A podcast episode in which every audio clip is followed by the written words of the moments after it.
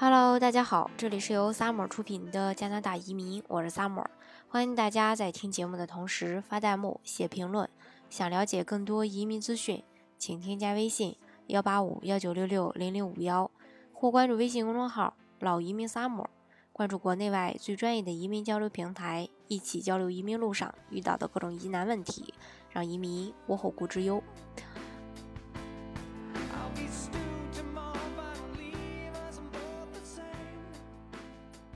呃，今天呢，再告诉大家一个好消息，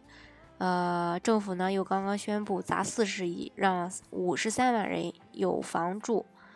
呃，加拿大的总理特鲁多今天宣布联邦自由党政府的全国房屋政策计划，其中涉及了为正在等待廉租房的低收入人士提供的新福利。报道显示呢，政府将向低收入者直接提供租金补贴。这笔联邦福利金将在省市政府的这个呃类似补贴之外，给予那些排队等候廉租房的人。这项住房计划将解决全国五十三万的住房需求，新建十万套新的住房单位，修缮三十万套呃这个现有的一些住房，减少百分之五十的这个无家可归的人士。防止三十八万五千的居民失去他们的这个可负担的住房。那通过加拿大住房福利，给三十万居民发放财政补助。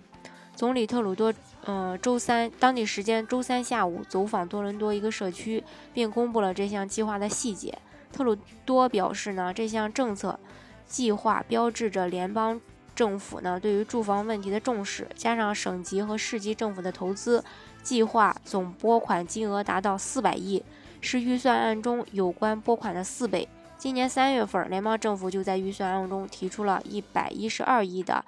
十一年拨款计划。那新的联邦拨款、现有的联邦住房开支以及各省的住房拨款项目，还包括一百五十九亿全国住房联合投资基金，用于兴建六万间新单元和修缮二十四万间现有的住宅。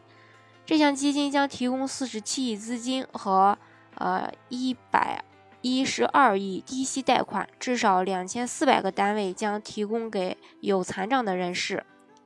一万两千个单位呢提供给老人，七百个单位提供给家庭暴力的受害者，二十亿作为新的加拿大住房福利金，直接发放给低收入家庭和个人。同时呢，希望各省和地区匹配同等金额的拨款。使这项福利金增加到四十亿，这也将会帮助到三十万的一个呃最弱势的家庭，还有二十二亿用于延长一个帮助无家可归人士的项目，主要是在减少无家可归的人士。四十三亿用于加拿大社区住房项目，协助各省和地区的社区住房呃建设，加上各省在这一个项目上的匹配拨款，总投资金额将会达到八十六亿。提出新的法案，要求未来的联邦政府保留这一个全国住房政策，设立全新的联邦住房呃创权机构，帮助探讨系统性可负担住房问题的解决办法。总投资中至少有百分之二十五用于帮助针对有需要的妇女和儿童的项目，包括新建和修缮女长者的可负担。住房，那向住在原住居民保留地以外的这个原住民呢，提供针对性的帮助服务。根据 CBC 报道，多伦多和温哥华两大城市都面临严峻的住房需求。衡量可负担性的这个老标准是，房价不能超过全家收入的三倍。而今年的十月份，温哥华的二手房价是家庭总收入中位数中位数的一个。十二点七倍，两年前是十一点二倍。多伦多今年十月，呃，是这个九点三倍，两年前是八点二倍，并且这两地的房屋客负担程度还在持续的恶化。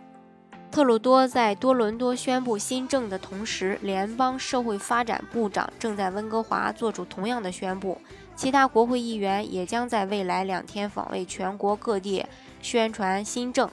特鲁多强调啊，拥有可以依赖的住房是家庭和社区成功的基石。最新住房政策强调削减贫困，因此政策侧重低收入人士住房要求，而非中产家庭的住房负担。除此之外呢，新政包括将传统的社区住房模式转向更加长期可持续的混合收入性开发项目。根据最新公布的人口普查数据，二零一六年加拿大有三百三十万人，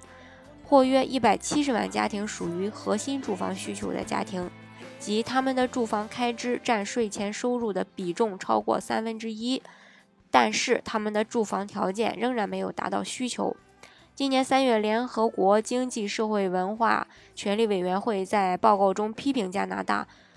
持续存在的住房危机，并强调加拿大没有一个全国性的住房策略。今天也是加拿大的全国住房日，有一些组织在各大城市举行大型的示威活动，敦促联邦政府在下届大选前，也就是未来两年内投入拨款，应对全国各地的廉租房屋严重短缺的这种危机。政府这次公布的新政策可以说是满足了他们的一些需求。从加拿大政府出台相关的积极的这种住房政策可以看出啊，加拿大的政府完全是呃有考虑到这个呃广大人民的一个呃感受，所以说即使你过去以后没有房子住，也不用担心，因为政府呢正在解决住房呃困难的这个相关的问题。好，今天的节目呢就给大家分享到这里。如果大家想具体的了解加拿大的移民政策的话呢，欢迎大家添加我的微信幺八五幺九六六零零五幺，